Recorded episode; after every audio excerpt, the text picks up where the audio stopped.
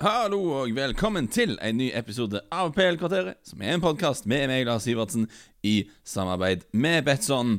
Eh, Det er fredag ettermiddag, og det begynner å dra seg til VM i fotball. Det begynner neste helg, det hele. Og dette er jo et litt uvanlig verdensmesterskap. På, på så mange forskjellige grunner. Eh, jeg vet at ikke alle er like gira. Jeg merker sjøl dette føles jo ikke helt sånn som det skal. Eh, For et VM. Eh, Så jeg tenkte det vi skulle gjøre, var å ta en prat med en person som eh, jeg beundrer veldig, for å si det rett ut. En eh, skribent og forfatter som i tillegg til å være en veldig flink mann, også er en veldig klok mann, og ofte en person som jeg på en måte venner meg litt til hvis jeg hvis jeg lurer på hva jeg skal gjøre i en, en situasjon, hva, hva, hva ville Filip gjort, er gjerne et spørsmål man kan, man kan stille seg sjøl. Eh, og han kan mer om denne Qatar-prosessen enn veldig mange andre som du lurer på hvorfor. Hvorfor er det egentlig VM i ørkenen nå? Så tenkte jeg vi skulle ta en prat med Filip om hele greia, og ta en prat med han om hva som egentlig er den beste måten å forholde seg til det hele. Altså det, det må jo alle bestemme for seg sjøl hvordan de har lyst til å gjøre, men iallfall hva, hva han tenker. Så, så jeg håper det er interessant. Det blir en veldig lang episode, men dette er jo tung materie.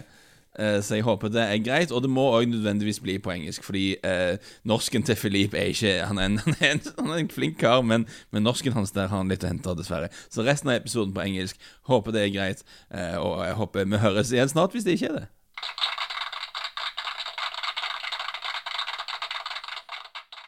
Okay, Mr. Philippe Auclair, I am delighted that you could take the time. Now, any, anyone who listening who don't know you already, frankly, need to reconsider their life choices. I would say, uh, but also just you know, well, first of all, you're a notable musician, which always amazes me that your Wikipedia page is mostly about your music Yeah. career more so than your writing. But you're also uh, really uh, it feels awkward saying this to to your face, but one of my favorite football writers.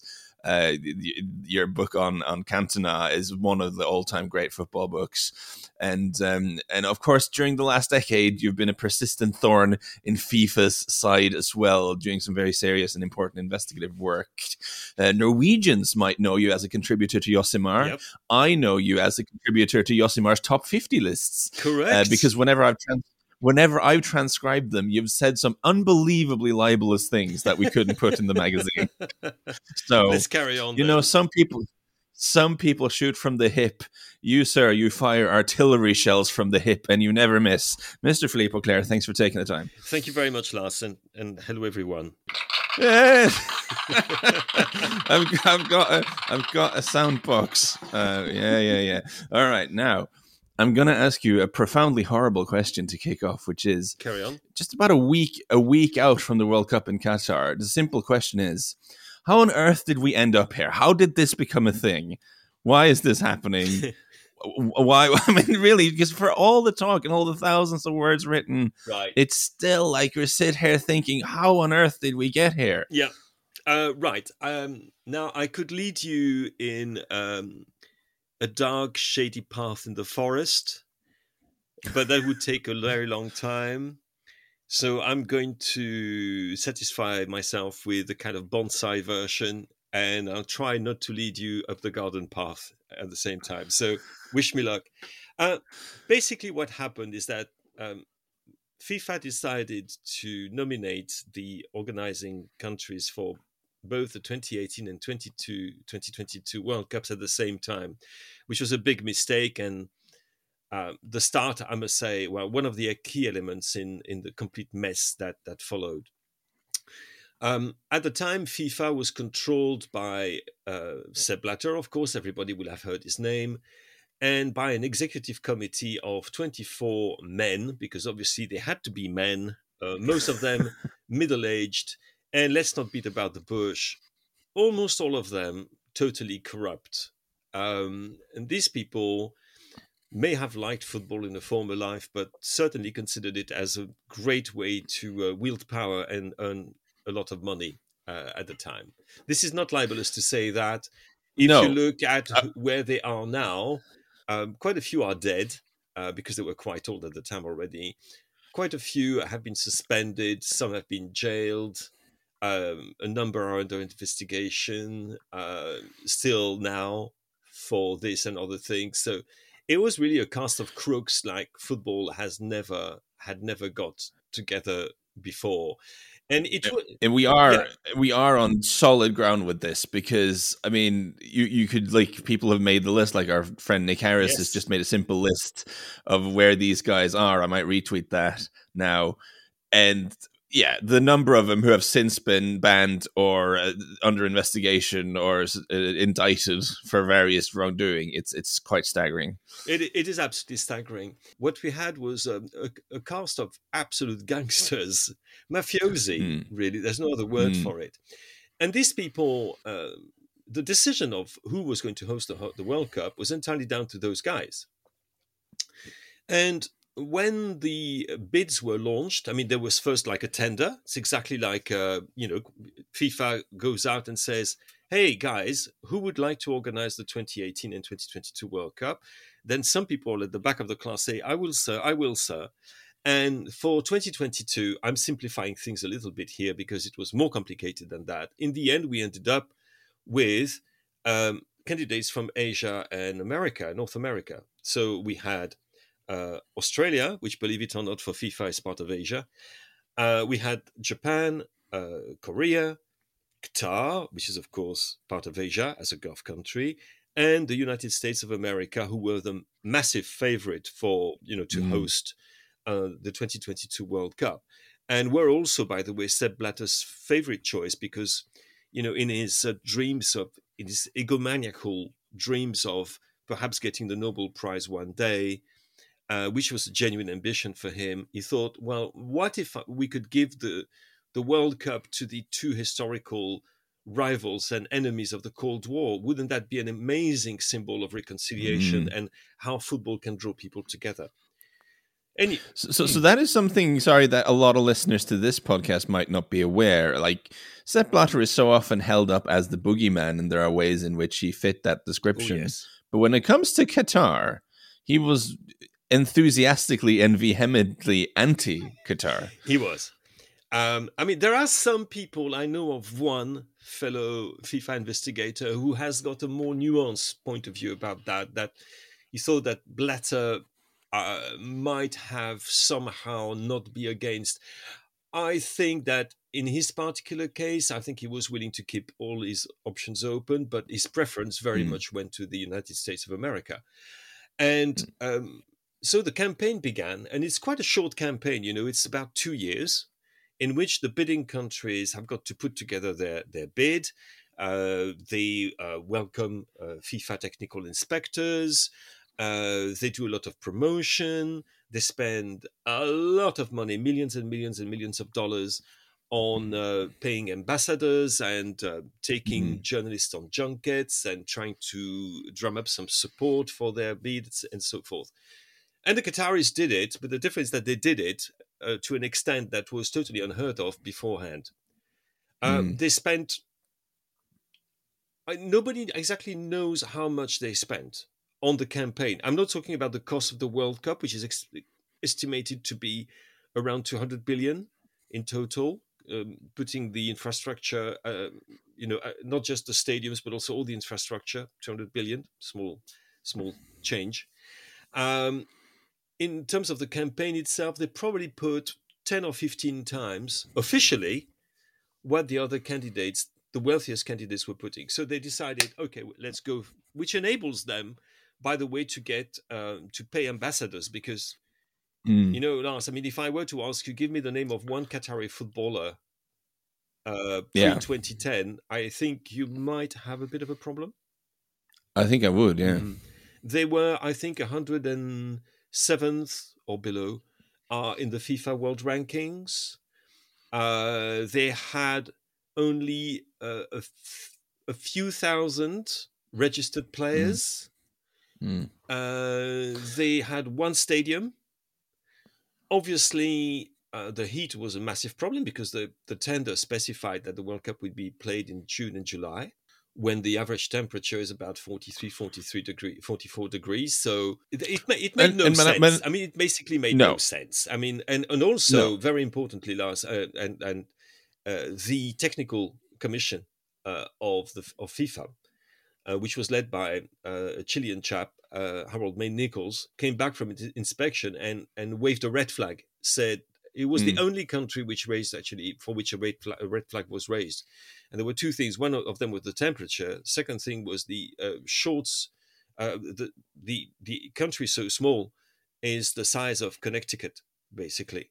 Mm. Uh, Yeah. It's so small that it presents incredible safety and security risks. And, and Yeah, to, to to to put it in a Norwegian context, I'm pretty sure in terms of square footage, it's smaller than Hordaland, uh, which is one of the regions in Norway. Uh, so it is it is tiny, and and obviously one of the many questions the whole process raises: Why do you even do these uh, these surveys to, to check on the the candidates? To see who's tech these technical surveys, because in both the case of 2018 and 2022, the lowest ranked country in the technical survey ended up being awarded the yeah, tournament. maybe it's a case of who loses wins. I don't know. You know, one of those games that we play when we're children. Um, And Mm. also, you have to. You should know that of the 24 members of the uh, executive committee, plus Sepp Blatter, I mean, the 24 members, only one member asked for the actual technical dossier to be forwarded to him. The other 23 didn't bother to read it. Absolutely, absolutely true. So No, I have read it. It's pretty boring, but I still Yeah, it's uh, pretty irresponsible, all things considered. you would have thought so. So um, uh, a lot of money was spent uh, officially and unofficially, and this is where we, um, even though I know that the libel laws in in Norway are quite lax, thankfully. Hmm. Let's let's just be a little bit careful. Yeah, but that's not a problem because I'm going to quote from an FBI indictment. That's allowed. Hmm. And Yes. in the F- an FBI indictment, which was presented to uh, a court in Brooklyn in 2020, there is one paragraph which says very clearly, black on white, it's there on the paper, it's an FBI indictment allegation and actually accusation. They say that Ricardo Teixeira, the Brazilian member of the executive committee, Nicolás Leoz, the Paraguayan member of the executive committee of FIFA, and a third co conspirator, who is Don Julio Grondona, or rather the late Don Julio Grondona, president of the Argentinian Federation, also member of the executive committee. All of them took bribes to vote for Qatar. It's what the Hmm. FBI says. Uh, the Qataris themselves deny that's the case. Uh, Hmm. But I'm sorry, it's you know it's your choice, guys. You believe the Qataris or you believe the FBI. Um, Yeah. And also there were a number of things which were very close to the to the red line, so to speak. At the time, for example, it was still allowed, unbelievably, uh, for the Qataris to uh, pay the African Confederation the cost of its Congress. Yeah. yeah.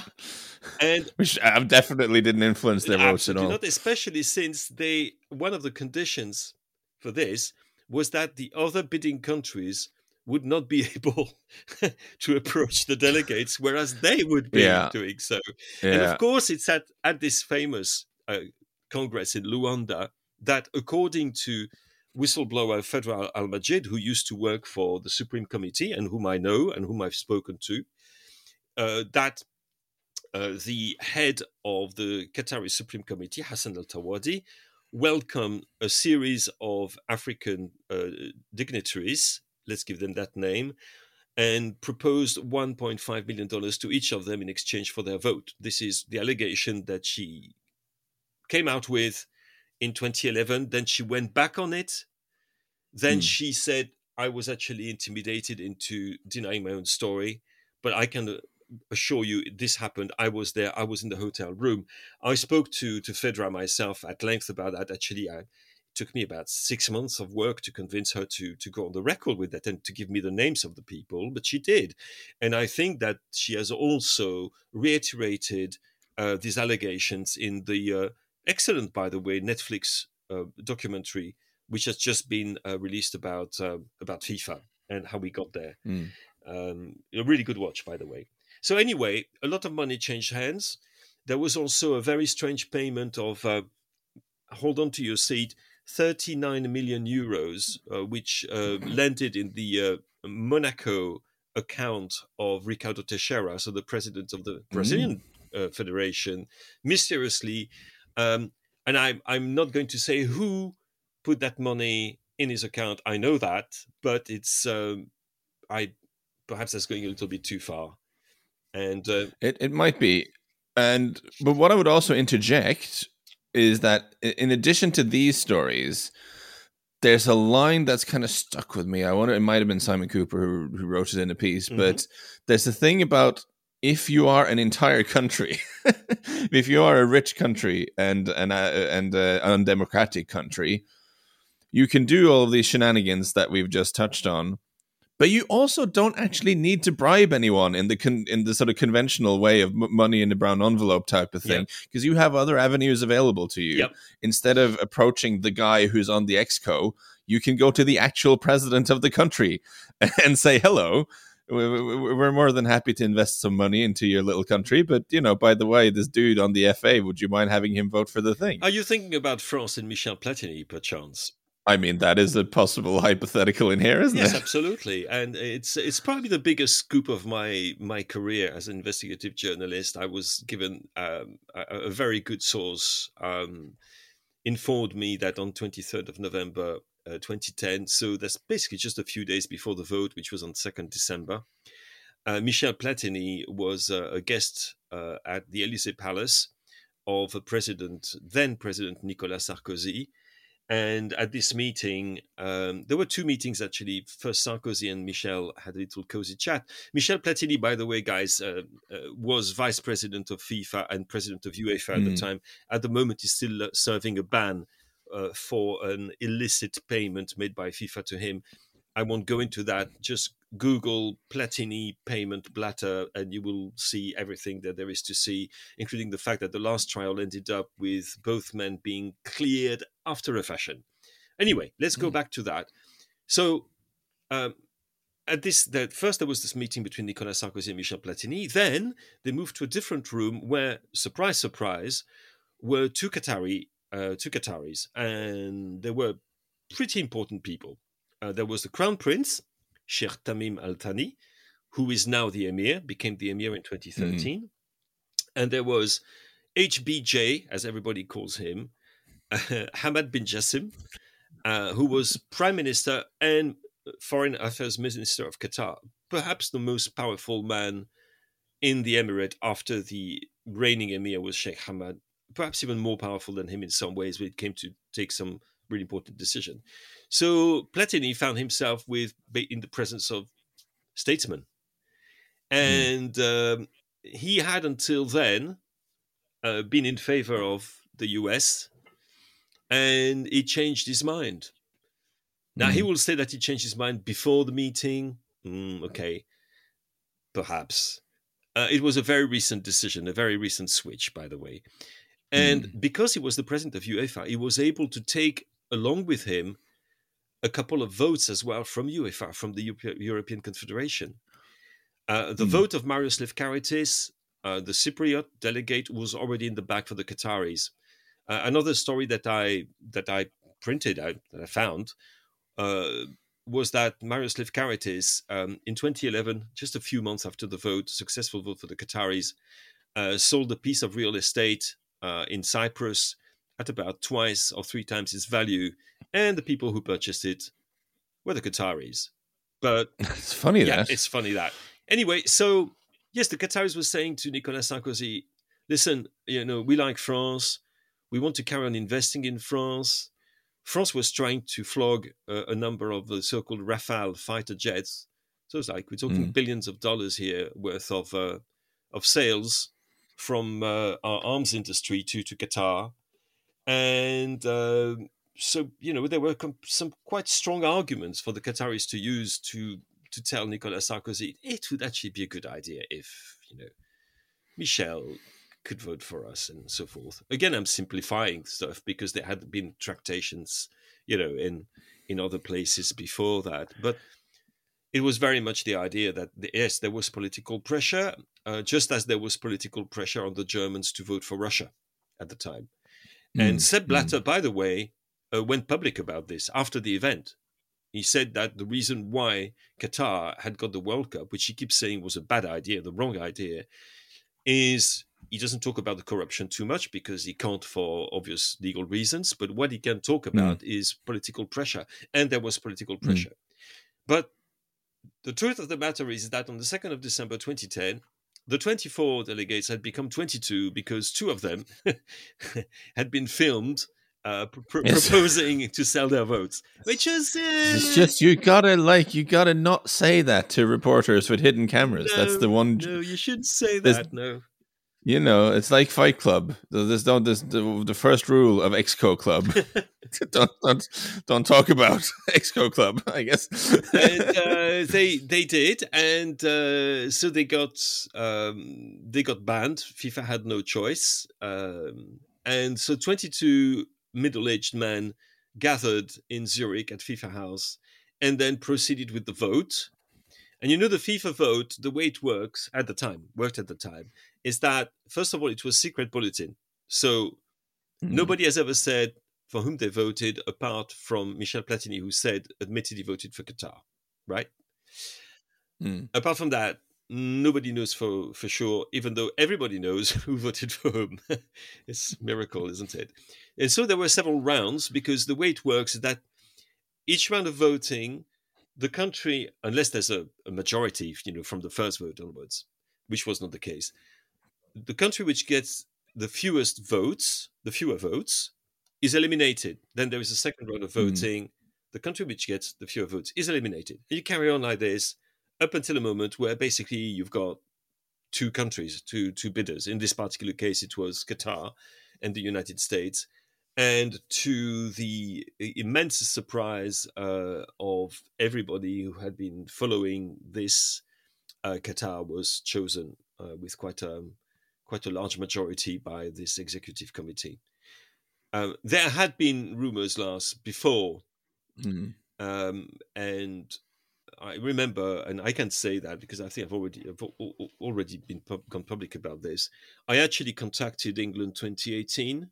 Uh, I knew a few Mm. people on the bid uh, before second of December, and I said, guys, just to let you know, all the information I'm getting suggests that the Qataris are going to get it. And I was literally laughed out of the room, but there you go. Um, so there, there was there was something afoot. We knew that it had been the dirtiest campaign.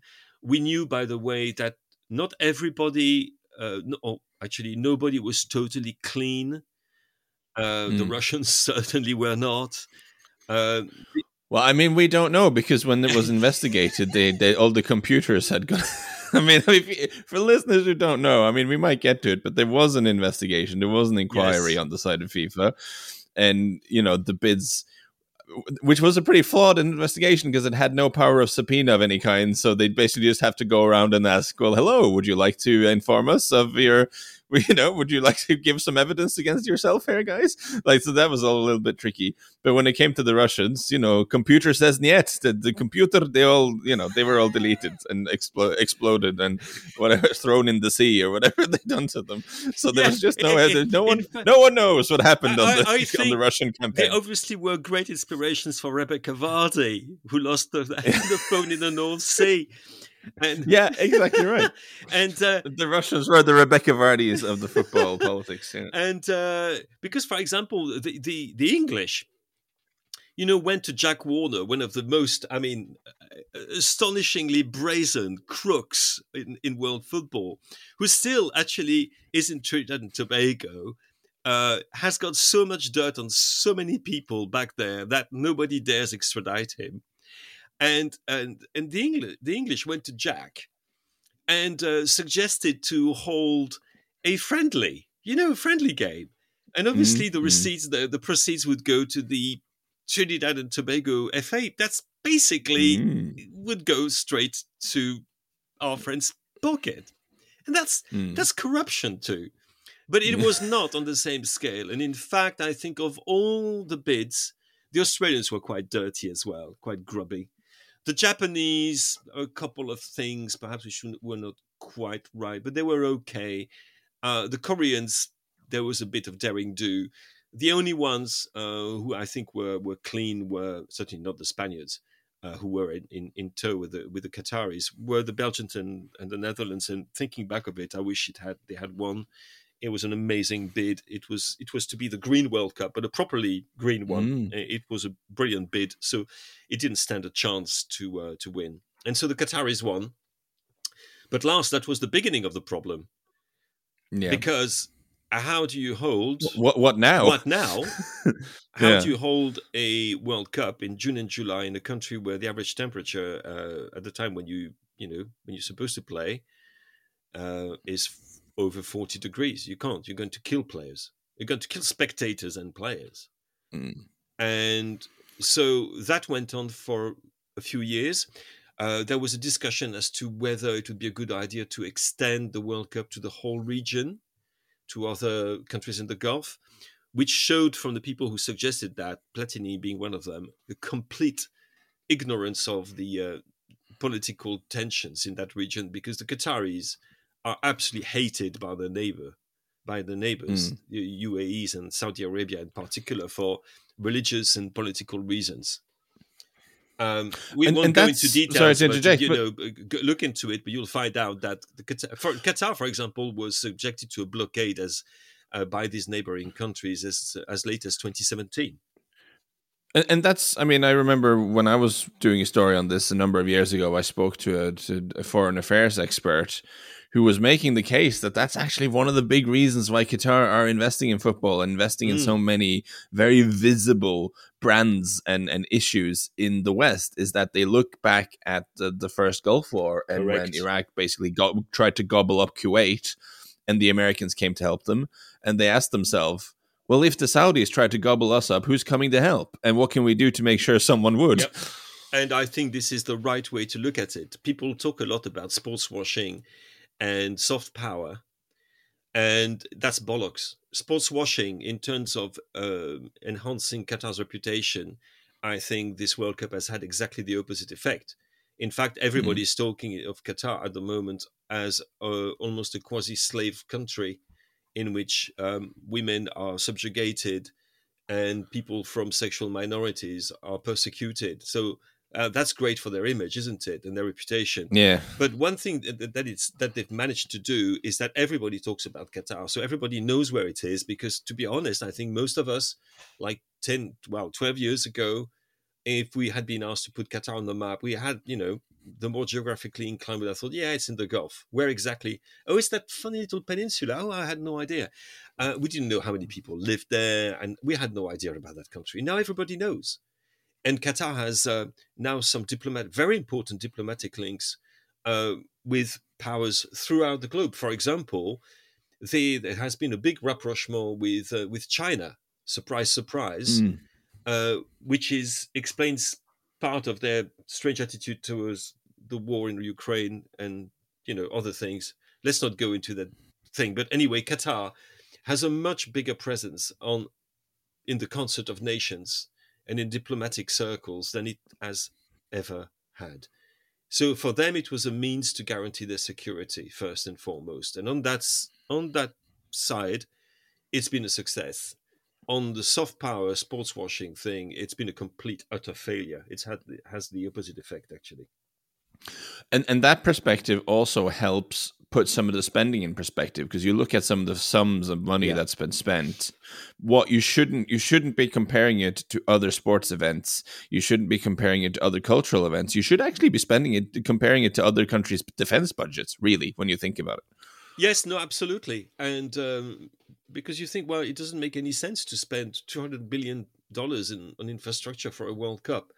Well, except it's not infrastructure for the World Cup; it's infrastructure for Qatar, and Mm. uh, for what is going to follow this World Cup. Because don't don't think for one second that Qatar is going to drop its sports policy.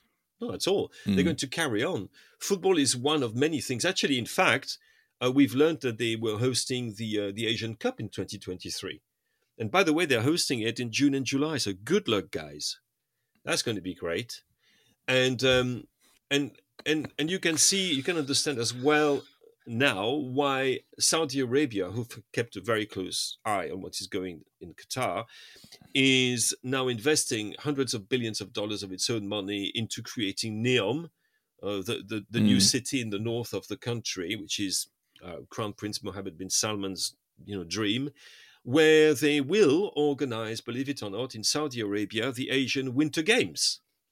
I saw this. This is a particularly mental idea. Yeah, it is completely mental, absolutely. uh, if there's still a planet left by the time this competition is supposed to take place. But anyway, yes, you're absolutely right. There, there is a diplomatic dimension to this, and which explains why they were so keen on getting it and why money was of no import. Uh, don't think for one second that the Qataris are very loose with their own money and don't care how they spend it, because if that were the case, the minimum salary in Qatar wouldn't be something like mm. a, a, thousand euros. What, what am I talking about? Uh, a month, a thousand euros, two hundred euros a month uh, for the, mm. the poorest of the migrant workers. They would they wouldn't care. They would give them five times that, and uh, they wouldn't care because mm. they've got the money. You see. Okay, so so that's how we ended up with the World Cup going there. But like you said, that was kind of only the start of the whole ordeal. yeah, because we had to move the World Cup first. Instead, yeah. Yes, and and and then investigate. Yeah, and, and, and that's extraordinary uh, because I remember at the time um, we did, uh, you know, because I was doing at the time was working for France Football, and from uh, January 2013 onwards, we were publishing with my friend Eric Champel. We also published a book on the subject, but every week or two weeks we were publishing a new uh, investigation into Qatar, what had happened and what it meant, and so forth. And we did one special issue, which was all about, which was called uh, Le Cataclysme, the Cataclysm, mm.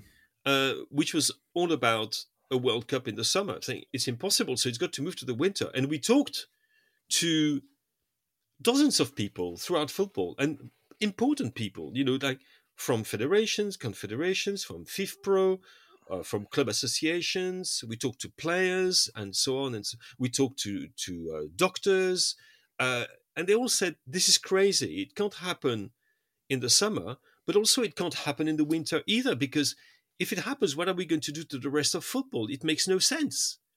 But of course, as it had to be done so that Qatar could stage this World Cup, you just took instead of a you know a shoehorn you took a bulldozer and you absolutely wrecked the football calendar just for one World Cup.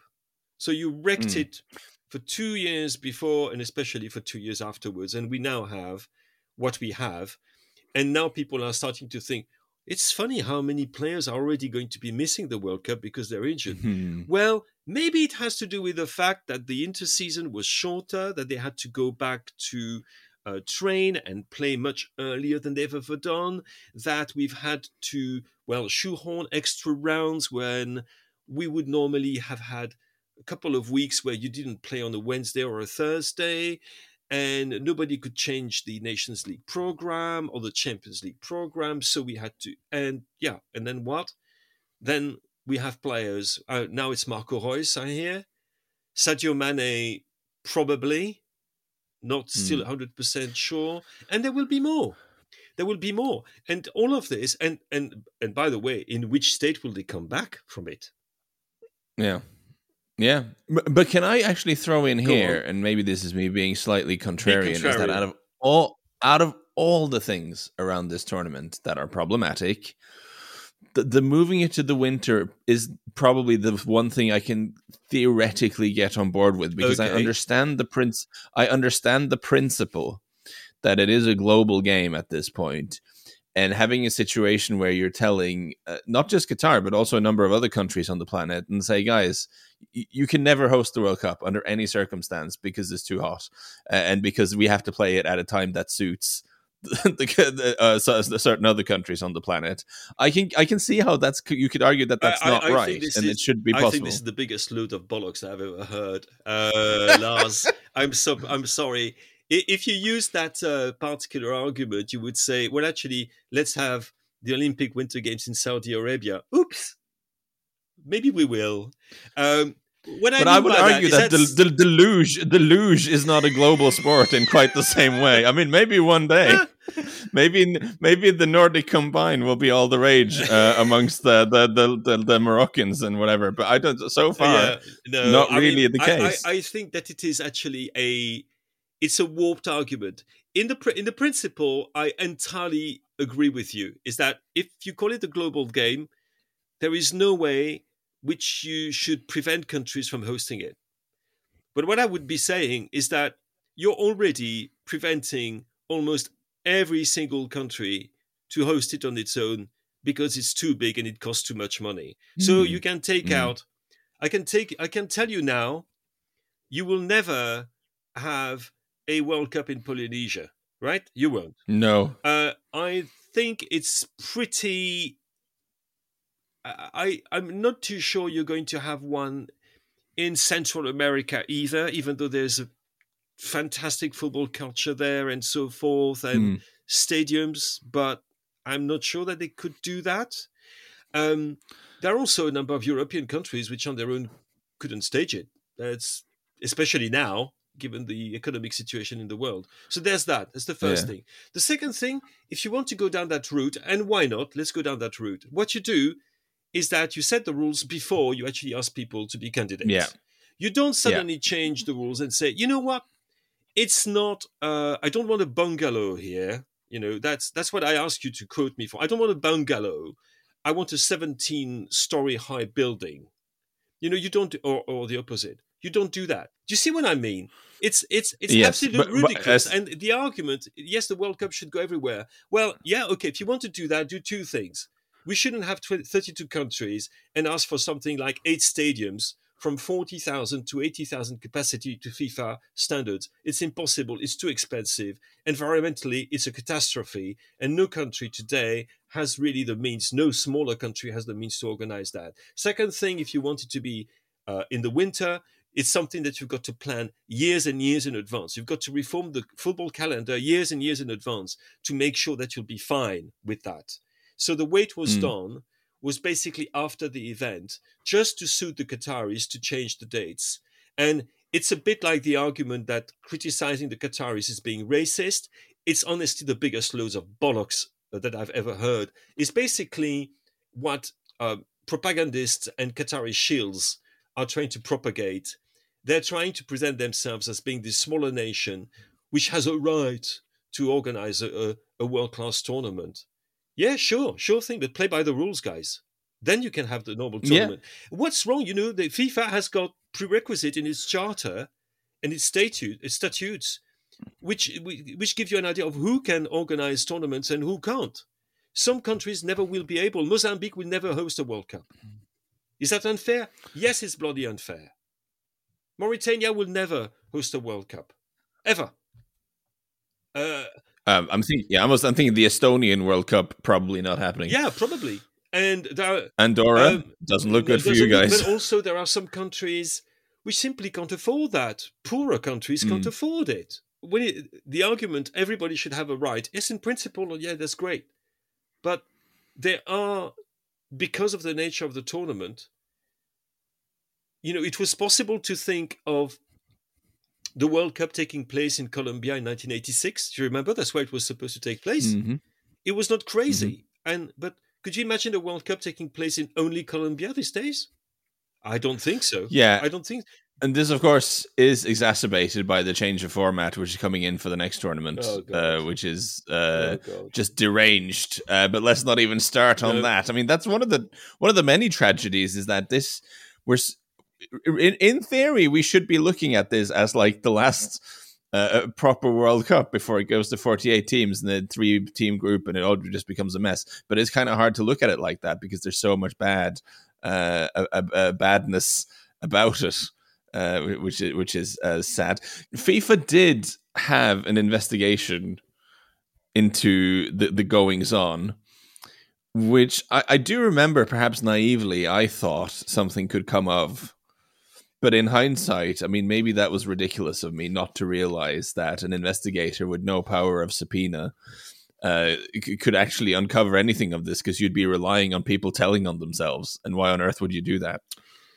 i shared your optimism for a while because Mm. i had spoken to blatter and i'd been really struck by the tone of the conversation when we talked about qatar it was clear he was seething he was not happy at all and also um, I, I, I was the first journalist to meet with the um, uh, the investigator Michael Garcia. I went to see him in Zurich, Mm.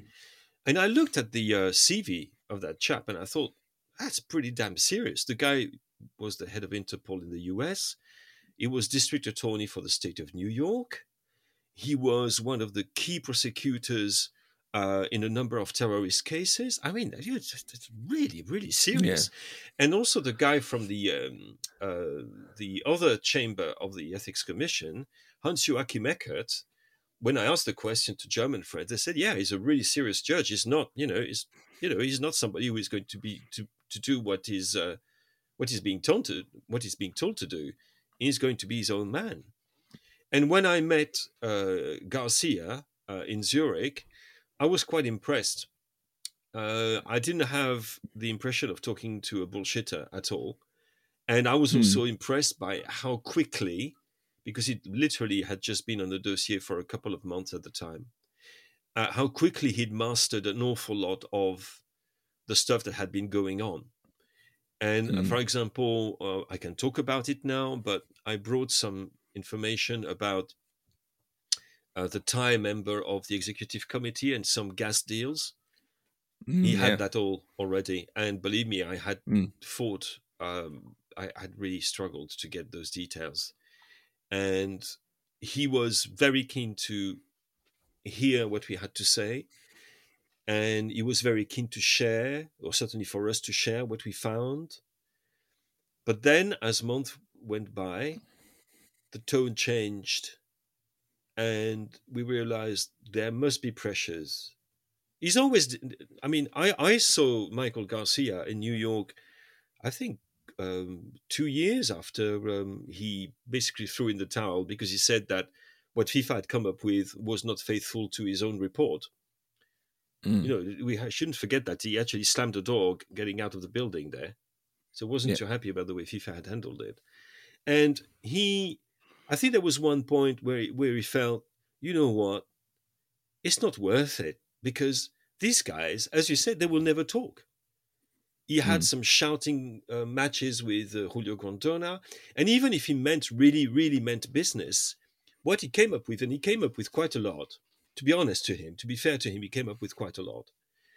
Um, what he had was no smoking gun, uh, what people mm. call the smoking gun, which is crazy because I it's it's in when it comes to Qatar 2022 and Russia 2018, talking about the smoking gun. First of all, is completely misunderstanding the nature of corruption in in the 21st century, which is no longer, uh, you know, hundred dollar banknotes stuffed in a brown paper envelope. It's a little bit more sophisticated than that. And and and the second thing is that he he was completely powerless to put people in front of the evidence and and to have the same power. He talked to me actually about it. He said, you know, when I was the DA, I could, you know, get those guys to come into my office and they had to talk to me. And if they didn't talk to me, they would be in serious jeopardy. These guys, they could just yeah. ignore me. They they could, you know, they were supposed yeah. to cooperate. And if FIFA had the, had given him the powers to say, well, refusal to cooperate will um, mean suspension, for example. Yeah. Uh, wow. Uh, but it didn't. Like, for example, for the Russians.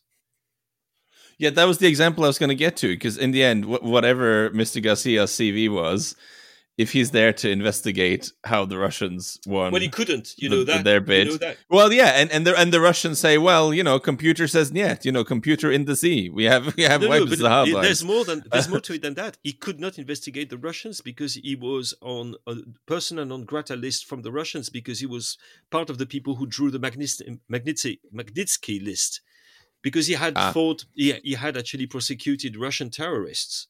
So therefore, he couldn't go to Russia himself so it was Cornel Borbély, one of his assistants, who did the work in in Russia.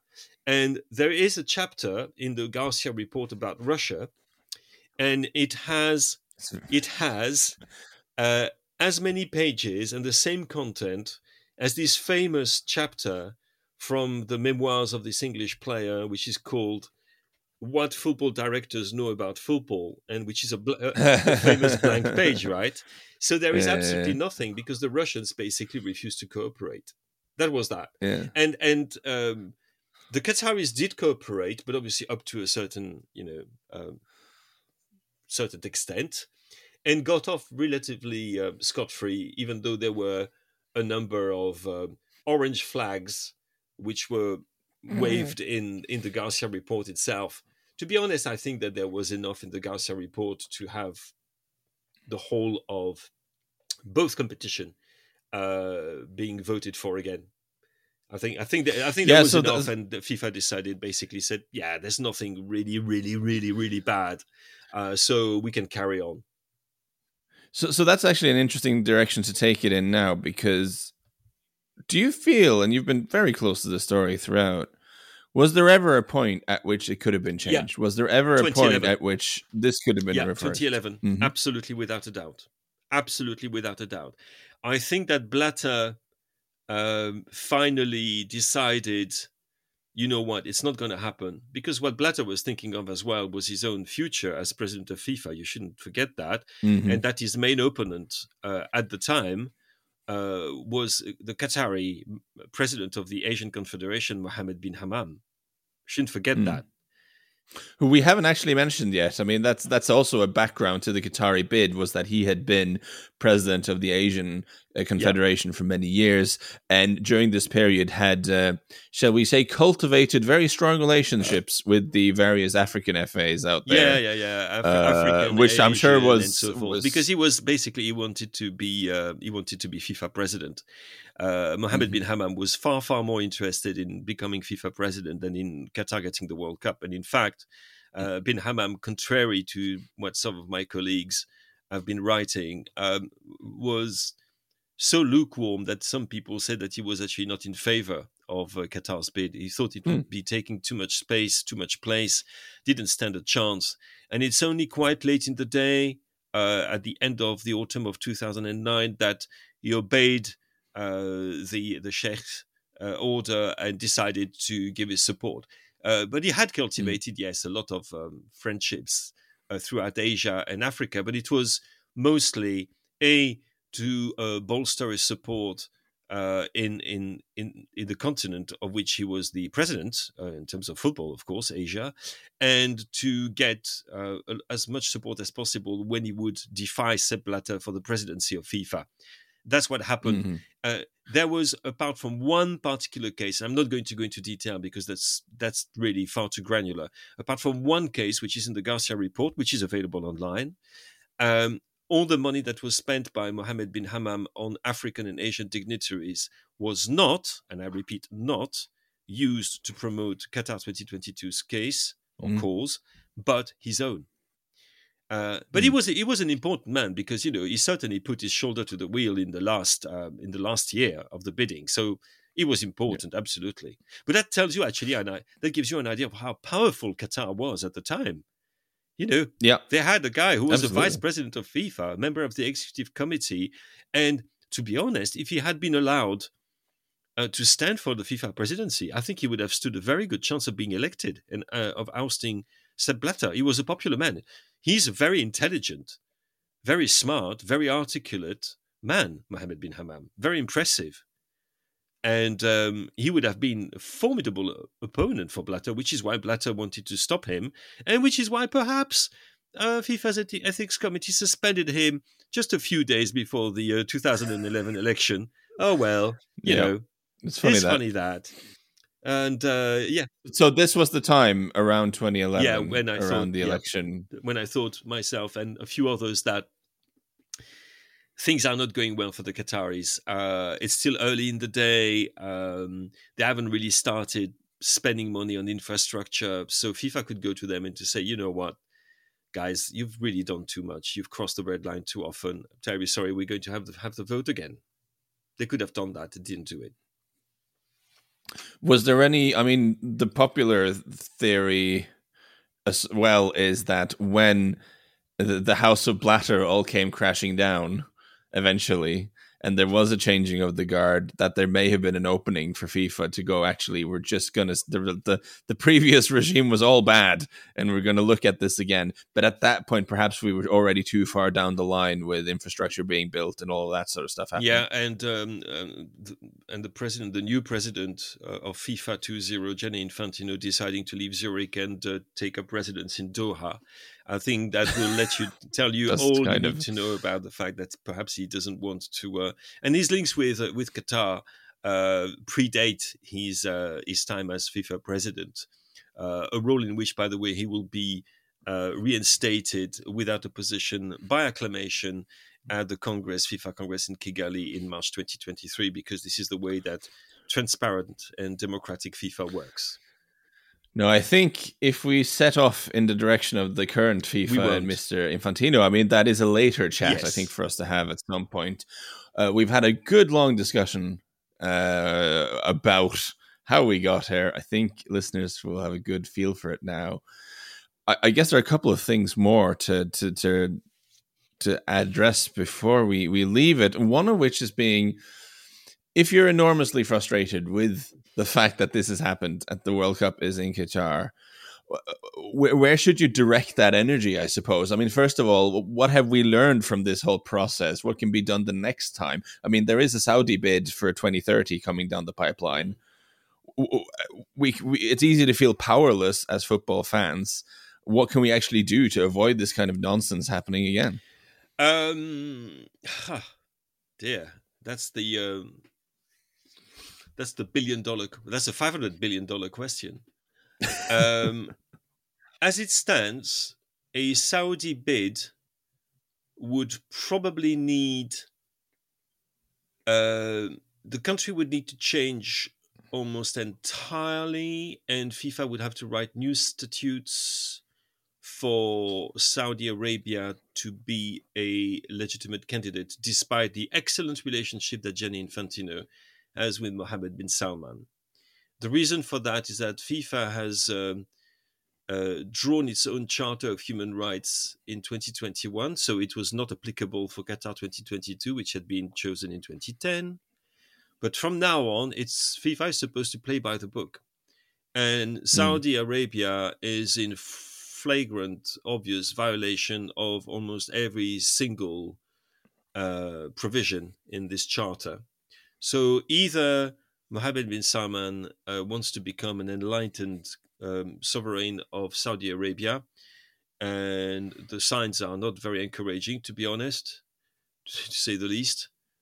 Um, or FIFA will have again to ride roughshod about everything, and then you will have, I think, you will have a boycott and and they come yeah, that. but there- there will be a but boycott. that the latter option, yeah, the latter, the latter option is what would concern me. I'm. You mentioned the statutes, and they've drawn up a charter. Like, I mean, I'm not sure. I trust FIFA to follow their own rules. Um, If, well, uh, uh, mm, I think it would be. It's written in such a way that it would be extremely difficult, even for Gianni Infantino, and even knowing the subservience of the 211 or most of the 211 member associations of FIFA. I think this would be a particularly difficult snake to swallow. Um, but you know, even if they, I think there would be a huge movement to boycott uh, Saudi Arabia. I don't think that makes uh, much doubt. And I think as well, the the thing is that in a way, what's happening with Qatar 2022 makes it very unlikely for Saudi Arabia 2032 to happen. I think all the things will happen. I think you will see Saudi Arabia moving into football far more than they will they have done already with Newcastle. I think you will see them um, starting to build um, uh, a multi-club ownership model, uh, not unlike uh, you know the Manchester City or the City uh, Football Group for Manchester City. I think you'll see them becoming important bankers in the game, uh, Mm. propping up, for example, the African Super League. I think that's very much in the pipeline as well. Uh, perhaps propping up a European Super League as well. Do you, remember, um, Lars? I'm sure you talked about it actually. That they were at one point uh, i- involved in this as well as as you know the money coming from SoftBank was actually Saudi money. Um, I also think that the other bid, I mean, I think the South American bid for 2030 is going to be incredibly popular. Um, Mm. But it is FIFA, so everything is always possible with FIFA. And how do we change it? Uh, it's going to be very tough because if I want to be, or if you want to be a candidate for the FIFA presidency, the answer is that you can't. You know, um, uh, because you have, you would have to have the uh, support of five member associations. So that's not Hmm. going to happen, is it? Even im- No. imagine if you, I mean, Lise Klaveness, for example, Mm. who is about the only FA president to have stood up to the current FIFA properly. I mean, others are saying a Hmm. few words here and there. She stood up properly. She didn't stand a chance. She could. She. I don't think she would have had the five letters of uh, of support to be a candidate. Hmm. I'm. I'm not joking. It'd be be fun to see her try though. I, I would have loved it, and I hope that in the future she can be, um, you know, she she's still in place and she can be um, uh, convinced that she's got a chance and she, she should run if only for the principle. Um, but the days in which you know you had three or four candidates, which which has happened in the past, uh, they, they've long gone. And that's the thing. Sepp Blatter used to have, you know, he used to fight against people. He had, uh, first of all, he had to beat Len- Lennart Johansson in a very dirty campaign. Mm. Then there was Issa Hayatou, uh, who was a, v- a formidable opponent. Uh, he also had Prince Ali. Uh, at least he had somebody who stood against him. Yeah, Gianni, no, yeah. No. No. 2019, it was it was acclamation, and 2023 will be the same. It's just a travesty, and and uh, so to go back to um, to Qatar, so there's no chance that you know th- he was going to do anything. And as to the future, okay, we know that we have another uh, really really environmentally friendly uh, World Cup coming in 2026, where you'll have to fly from Montreal to Guadalajara to uh, Vancouver to Texas to I mean I can't remember where exactly it was, but basically you're going to have to crisscross North America uh, to attend that um, that World Cup if it ever takes place, and um, and then 2030, and uh, we're talking. I mean, it was brilliant because people were also talking about China for 2030. Can you imagine if we had a situation where the main rival for 2030 to China would be Saudi Arabia, and reciprocally, that would be fantastic. That would be the time to switch off our, I think, our televisions for good. That that could be the time for the Estonian bid to finally just uh, pr- propose an alternative. it's low key, it's Yeah. compact. Do you know, I'd love to see the World Cup in the Faroe Islands. What a thing that would be. yeah, absolutely, Torshavn, absolutely. Let's. Uh, that's that'd be quite fun. Uh, I think they would. They would need to start by perhaps uh, having a bigger airport, or, may, or maybe fans would travel. I maybe know, right? travels would, fans would travel uh, by boat. It would be fun. It could also be mostly in the metaverse. I mean, that that could also be the future. absolutely. Yeah, yeah. Now, lastly, whether we like it or not, the World Cup is here. It's in Qatar. It's in the Yeah. winter, um, and it's. I've, I've been thinking a lot about it, and one thing I've found myself thinking about, of all things, is your Twitter bio, Mister Philippe Auclair, because it says, "If I didn't love football so much, I would uh, effing hate Yep. it," which is a phrase that has been very present in my mind uh, these last few weeks, and this week in particular. And the big question is, how are we actually meant to approach this? I mean, there is a pretty big boycott movement in in Norway, uh, which is one thing, and and I and I want to actually say straight away that if anyone who just follows modern football with all the moral compromises that that entails has just decided, you know what, this tournament is a step too far for Yep. me. I'm I'm out. I, you know, I, I completely respect that. I completely understand that. I'll, I'll be taking a slightly different route personally, uh, but, but but how are we meant to uh, how are we meant to approach this? Um, when it comes to the boycott, I can certainly understand uh, the sentiment in Norway because uh, there has been a movement in Norway for quite a while, and you know I know that there was the um, the general meeting on the twentieth of June, so it's not something that suddenly has appeared on the agenda in Norway. In Norway, at least, uh, perhaps due and I think in great part due to the quite remarkable work done by a number of Norwegian journalists, and again hats off to my friend Havard at and and, and his team at, at Josimar for this. But he was not the only one. There, there were there were a few others. Um, I think the Norwegians have been much more aware of what was going on in Qatar uh, in terms of human rights violations, in particular, than other countries. So it, it kind of makes sense for me. Elsewhere, I find this uh, very late call to boycott uh, quite embarrassing, to be honest, for some of the people involved. Um, and I think I've got a, I think I've, I've got a, a right to speak, and I think I've got a certain legitimacy.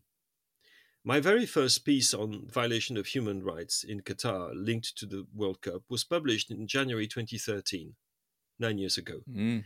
At the time, everybody ignored it. I came back to this a number of times trying to put the message across. I was completely ignored. Um, the, the articles we published were completely ignored. And we carried on and on and on and on. Um, the, you know, human rights uh, agencies and NGOs, which are today, you know, talking about Qatar, have been talking about Qatar for years and years and years. They've been trying to get the message across. Nobody has wanted to hear it. At FIFA, at UEFA, in federations, amongst the players, and dare I say, amongst most supporters. And all the um, human rights um, organizations that I can think of have been talking about the situation in Qatar for for yonks. Uh, I remember mm. taking part in a, a, debate with Rory Smith of, of, the New York Times for Amnesty International about that very question, something like six years ago. There was absolutely um, nobody else was talking about it. And then, well, it's funny. I just did a quick search on this, and I actually quoted you in an article in 2013. Oh my goodness! yeah, where you said uh, I don't want to see a World Cup in arenas built by workers on on slave contracts. Uh-huh. Uh, uh, yeah. Yes. So. Uh, well, I can I can translate. It. I don't want to see a World Cup uh, built in arenas that's built on workers on built by workers on slave contracts where uh, w- workers have no rights where they have their passports confiscated where there are no uh, you know health and safety laws at all and where people are are dying in their building sites for me that's the end of the discussion there's no more to say that's the biggest point of all. Is it acceptable that people die for this? I'm quoting you actually in an article for Josimar in 2013. Yeah, yeah, yeah. so yeah, yeah. that's that's uh, uh, after I had uh, spoken to ITUC and so forth and um, who have changed their tune a lot, by the way, um, mysteriously, 180 degrees U-turn in 2018. But let's not get there. It's quite an interesting zone, though. But anyway, um, so yes, I was quite uh, quite sanguine at the time. But yeah, uh, what I think when I meant what I said at the time was totally justified. And when I talk now with the same people that I'm that I've been talking to for years at um, you know FairSquare or H- Human Rights Watch or Amnesty International, they all say the boycott movement that should have been five years ago. It's too late. Yeah. You know, we have, you know, why wake up now? There were World Cup qualifiers. Didn't you know, guys, when you were yeah. cheering on your team in a World Cup qualifier where this team would play if it succeeded in its uh, in striving for qualification? Didn't you know that? That's ridiculous. Yeah. That is absolute, honestly, and and so there is a. I can understand some people are only discovering what's going on because they're not close to football, and they might not be football fans and so on, and and then they think, wow, we're going to have this. This is crazy, and uh, and it is crazy, but it's much too late to do that. And also, I think there's a very big difference. I mean, also, I think it's a little bit rich for people who have basically not done lifted a finger over all these years, suddenly to take us reporters to task, because we've got to talk about that for doing our job, which is to report on what we see on football grounds and around football grounds. And so, yeah. um, are we supposedly? I mean, Qatar World Cup is is really bad. I can tell you what is also really bad. Newcastle United is really bad. Really, really, really bad. So, am I supposed to boycott Newcastle United? Actually, in a way, you know, I kind of do myself. I try not to talk about them and when I talk about them, I always make sure to have a caveat. And I think that's what we can yeah. do for Qatar 2022. We shouldn't let these people get away with stealing a game that we absolutely love from us. We should not let mm. this happen. When we have got to make them be aware, understand that we this is our game. FIFA doesn't own the game. The people who own the game are the players and the, and, and the fans. End of story. That's it. And we should never, ever relinquish that. We should never say the boycotting in this particular case is, for me, too late. In mm. some cases, quite hypocritical, even if I can understand why some people will. And but there's a very if you're a supporter, for example, I can totally and if I were just a supporter, I would probably not bother with it. I'm, if I'm honest, mm. Lars, I would probably not bother with it mm. because I find the whole thing disgusting. Um, as a as a freelance reporter, a I mean, okay, let's be frank, I can't afford it. No, well, you know, Yeah. and all these people are, are telling us, you know what, you should uh, you should not uh, earn any money from that. And I'm thinking, you know what? I've been earning money from Qatar 2022 for 10 years because I've been writing about it, not about the competition, but what was around the competition. I've also covered some of the qualifiers. Should I feel bad about it? You know what? I don't really feel bad about it. I don't feel guilty. I feel responsible. There's a huge difference between the two. It's my job. This is what Yeah. I do for a living. This is what you do, Lars, for a living. And it's amazing that people would say, okay, well, why don't you sacrifice your earnings and perhaps your contract? Because I'm under contract with radio station or, uh, or, or, or a magazine. And I say, well, you know why? Because I want people to think that I'm a super, super nice human being. I'm not going to work for four weeks or five weeks with you. And then you're going to take me on again. I think, try this one again, guys. It won't work. so I'm in a situation where I've got to think of myself and I've got to think of, of, of, of, of larger thing than myself and trying to find a way through this. This is what we all have to mm. do. But this is what I've been doing myself for nearly 10 years. And the boycott is not a solution. What you've got to do, write about the game. Absolutely write about the game. There is no reason why you should give them the satisfaction of not writing about the game, but make bloody sure you write about what is around the game. You will see when you are commentating on television and you see one of the Al Thanis there, that's the moment to tell people, by the way, this man was not elected. He is the, fa- is the son of Sheikh Hamad, whom he deposed in 2013. The only way he's going to lose power is by being deposed himself. His country doesn't have a functioning parliamentary democracy, and carry on and on and on. You can do that. You can do that. They show you a woman in the stadium. Oh, then you can say, well, you know what? In normal circumstances, you wouldn't see her here, or you wouldn't see her without a male guardian.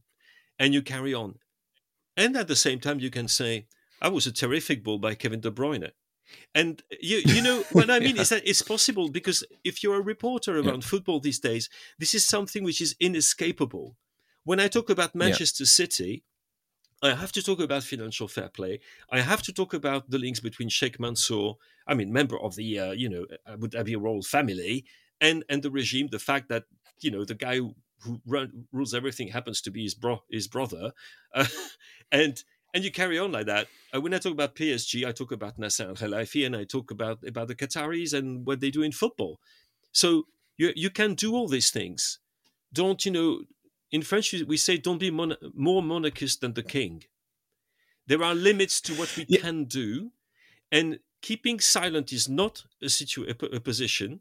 I mean, I will go one extra inch myself, not extra mile, but I've I've taken a decision to also use part of my earnings for some things that I will do about Qatar to actually help uh, NGOs what, which are working in the countries uh, concerned, not just Qatar but the Gulf, um, to Mm. help them do their work to defend human rights. Uh, it's not just to feel better about myself; it's I think that it's the right thing to do. And in fact, doing this, I'm following the example. uh, The person who inspired me to do this is Craig Foster, who is one of the best human Mm. beings on the planet, and who is, uh, uh, you know, the Australian former international, who is now a very famous uh, anchor and analyst in, in Australia. But I'm not expecting other reporters to do the same. Uh, I will do what I can. But what the, the thing that I really can do is by reporting on, on what is happening there. And if it, if I decide I, w- I won't be going, that's that's that's for sure. But if I report on, on, on the game or the French national team or the England national team, you can be bloody sure that I will make sure to report also what is happening around those teams, uh, their and, and their own attitude towards what is happening in Qatar as a whole, which I think will be part of the discussion around the tournament. Yeah, it's funny you should say. I've actually been in touch with with Foz myself this week for uh, uh, and had a similar had a similar discourse, uh, and I, I think that's the direction I'll be going in myself as well. There's there's two points. First of which is, you know, if the people who object to this kind of vacate the discussion, and I'm actually not just talking about reporters now. I'm also talking about just fans in the discourse and social media and everything. Like if you just sort of remove yourself from the conversation, then then that's a void that gets filled by people who don't care and who are not going to talk about the things you just mentioned. Uh, and the, the and the second thing is it, the idea that as a football fan, you can only engage with the sides of the industry that you're morally comfortable with. Like we've lost that battle many oh, years oh, gosh, ago. Yes. Like it isn't an option. It just it just isn't an option anymore. The only thing that's left for us is to think, how can we not be useful idiots yep. here? And I and I look back at Russia, which is an interesting test case for this. Because actually, going into the Russian World Cup, quite a few people were aware that this is terrible and this is a PR thing for a despot and, and came into it with that view. And of course, you've named Chet Håvard at Josimar again. They did that great article on uh, the the workers who built the stadium in St. Petersburg and how North Korean laborers were in, yeah. were involved, and that was all really awful. And people had that at the back of their minds. Yet at the same time, a lot of the same writers ended up doing pieces on, well, this is going pretty well, actually, and the Russians are jolly nice people and we're having a nice time. As, so even though we some people went into it with our eyes open, it, it ended up going in a slightly bad direction anyway, which kind of just highlights how, what a challenge it is to be mindful of the way you talk about these things. Um, I think this is a bigger challenge for television than anyone else. It, can I just put that out there? Because when you're because when you're broadcasting these images, it's really hard for a commentator if you're say ahead of the opening game and you see on the monitor the thing that's going out on air are magnificent sort of aerial shots of this great stadium it's very hard not to say, uh, "Look at this fantastic stadium." the company, it's just a, it's just a reflex. Whereas what you should actually say, or maybe not say anything about it, because you should remember uh, how the people who built it were treated. Well, exactly. Um, and I think you you can do that, and I think you can also by not even mentioning it. I think you can concentrate on the action uh, on, on the pitch. That's that's fine. I think it's going to be very very difficult, to be honest. I think the way we're talking about it now is it's very hypothetical because when it comes to when it comes yeah. to Russia, you know, we when we came to Russia, I'd I'd been to Russia before, and I'd got on very well with my Russian hosts, and um, mm. um, you know, Saint Petersburg is one of the most beautiful cities in the world, and uh, I played at the Luzhniki. You know, I was I was quite happy to have played at the Luzhniki, and uh, and I saw the stadiums in the stadium in Sochi, but and so on and carry on. And you know, and Kazan is also an incredible city, and blah blah. And it's and it's it's a football country. It's a football country, and also the the Russia that won the World Cup in 2010 was not the Russia that actually staged it. It was very different. 2010 mm. be- was before the annexation of Crimea. 2010 um, was also you were wondering, well, Putin is soon going to come to the end of his term, and you were thinking, okay, maybe it, it was a Russia that was trying to present itself as opening itself to the world. Um, mm. and and Qatar is, but Qatar nobody has been duped by it. At the time for Russian, I think people were quite duped. 2018. This being said, mm. people shouldn't have been duped. We've had we had had Chechnya, for example. We knew exactly what was happening to people, uh, to gay people uh, in in Russia. We, we knew that. Uh, we knew what was happening to political opponents of, of Vladimir Putin and his regime. We knew that. And then I have to say, yes, the conduct of some of our colleagues was not very very good. Let's put it that way. Not very very good at all. And but they were taken on by, and I think for my British colleagues, they were also taken on by you know England making it to the semi-finals, which was unheard of, and and and in France, you know, I think France did rather well in that tournament, I seem to remember. So I think yeah. people were yeah. caught up in it, and it's easier to take your eye off the of the real target. In this particular case, I think it will be totally impossible for the simple reason that you know the fans themselves. And that's one thing I'm looking forward to is to the reaction of the fans when they discover what Doha is like. Good luck, yeah. guys. Yeah, I didn't have a strong urge to go back there. I have uh-huh. to say after after after I went on my big reporting trip in 20, 2015 it mm-hmm. was. Uh, it's uh, yeah, it's uh, it's not my kind of place. But I guess the reason I brought up the Russian thing was not to specifically criticize anyone, but just actually to highlight how easily you can kind of get taken in by that. Mm-hmm. And I guess that's kind of how the sports washing thing of it works. Yep I had a recent conversation with an acquaintance who works uh, for, for, a radio station here in the UK who'd gone out to, to Saudi for one of those uh, big boxing events. and, and worked out there and said, well, we actually had a decent time because we were treated quite well and everything. And I was like, you, you idiot. Like, obviously you were treated well. You're, you're, a, you're a white English person who was there to cover one of these mega events. Like the criticism of these countries are not to do with how you're going to be treated. that, that's not the point. But, but, but I mean, I, I do worry that there'll be, a, a, wave of people going, well, we heard a lot of bad things about Qatar, but actually we're having a grand time down here. I mean, that would be missing the point pretty spectacularly. Yeah, it is um, really spectacularly. Yes.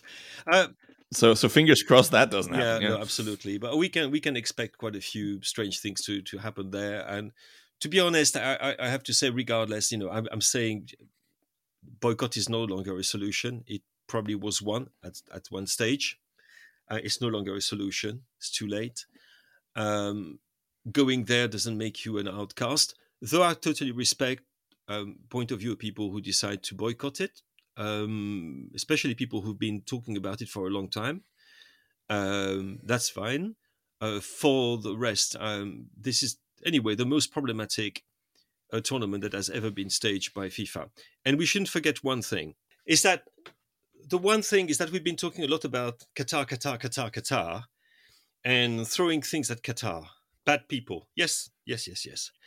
You know who the worst people are? Let's not forget that. It's the people we are there because of FIFA. Mm. FIFA is responsible for this mess. Qatar played a game whose rules had been laid down by FIFA. FIFA is the prime responsible for the complete mess we are in at the moment. And I mean, they didn't even follow those rules, no. and FIFA were like, "Oh, that's fine. I guess we'll figure it out." I mean, that's yeah, terrible. It is. It is absolutely terrible. But that's uh, that's sport governance for you. That's I think you know when looking to the future, um, it's another proof that uh, this gigantism of of international sport and global sport is really one of the biggest dangers. And uh, to be honest, I, I, don't know how it's possible to uh, to backpedal. Um, I think that um, perhaps it will be um, uh, climate change and the environment will make us think again about you know the magnitude of those events, which make no sense. I mean, the Qatari World Cup will be the uh, dirtiest sport event ever staged uh, in the history of sport, uh, with hardly any compensation, actually almost no compensation at all. Uh, so no offset. So maybe that will be, you know, we'll be forced to do something about it because we don't have a choice to do anything different. But other than that, don't expect FIFA to reform itself. FIFA has all the powers it needs. FIFA responds to nobody uh, except FIFA. Uh, it holds all the powers executive, legislative, um, judicial, constitutional it holds all the all the hands. There is absolutely no oversight whatsoever. Um, when you confront it, you go to uh, to CAS, and who is the second largest contributor, financial contributor to CAS? It's FIFA behind the IOC. so yeah, the whole system is, I mean, it's, it's beyond a joke, really. And um, so let's not give them the pleasure of thinking that they've won and um, again, five years ago, if we'd boycotted, decided, okay, we're boycotting this World Cup, that might have made FIFA think again. It's much too late now. Uh, it's very sad, but again, let's go there. I think mindful is the adjective you use. I think it's a really good one. Let's go there with our eyes open, uh, you know, and our ears as well, and um, and let's talk. Let's talk about what we hear and what we see. And if we do that, you know, I don't have a. I have a lot of problems with Qatar, but I don't have that particular problem.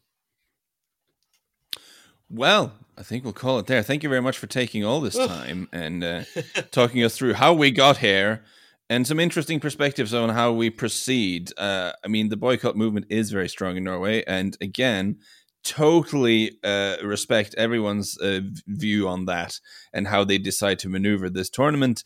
Uh, but we've had some interesting thoughts, at least, uh, from Philippe here on, on the other side yeah. of it. So uh, that that we can bear in mind going forward, whichever way you decide to go uh, during this tournament. Uh, thank you so much, Philippe. And I'm going to just say, when the club football is back, gotta have you on again to have a conversation about Arsenal. Are we going to have to do that? Even though, even though it will I mean, a source of great pain for you, but we will do that absolutely. Can I just? Okay, maybe that's a conversation for that pod, and this one's gone on for long enough. But I, the way I'm making peace with it, as as a Tottenham fan, is uh, I'll struggling. never be. Let's listen, be fair, you're struggling. Listen, yeah, Arteta's Arsenal, like going winning the league, maybe is not something that I'll ever be happy about. But you know what? At least it would show that you can still do this without having an oligarch behind you, without having a petrostate behind you, without having like Jeff Bezos or Elon Musk or these crazy people behind you. If Arsenal could do it, it would be a test case for everyone else, showing that it's still possible if you make smart decisions.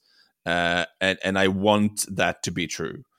I'm not entirely convinced it still is true, but I want it to be true. And if Arsenal can do it, then maybe someday Tottenham can do it. And that's how I'm sort of that's how I'm talking to myself about it anyway. I, I, that, I think that's a very uh, a very fair way of approaching it, and I think a very healthy way of approaching it. And uh, yeah, and I might just go off social media for a couple of weeks if it happens. Though that might have to be a, that's a, perfectly all right. might have to do a, bla- a blackout and, and take take my dog to a to a to a cottage in Wales and just forget about All the world right. for a little well, bit. you do that then. Ok. Det var Mr. Philippe Auclair, eh, en av de beste mennene, punktum, eh, her borte og alle andre steder, etter min mening.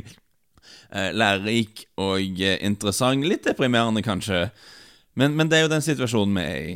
Og eh, jeg syns det var en fin prat å ha nå når vi begynner å prikke oss inn mot VM. De av oss som skal se det, iallfall.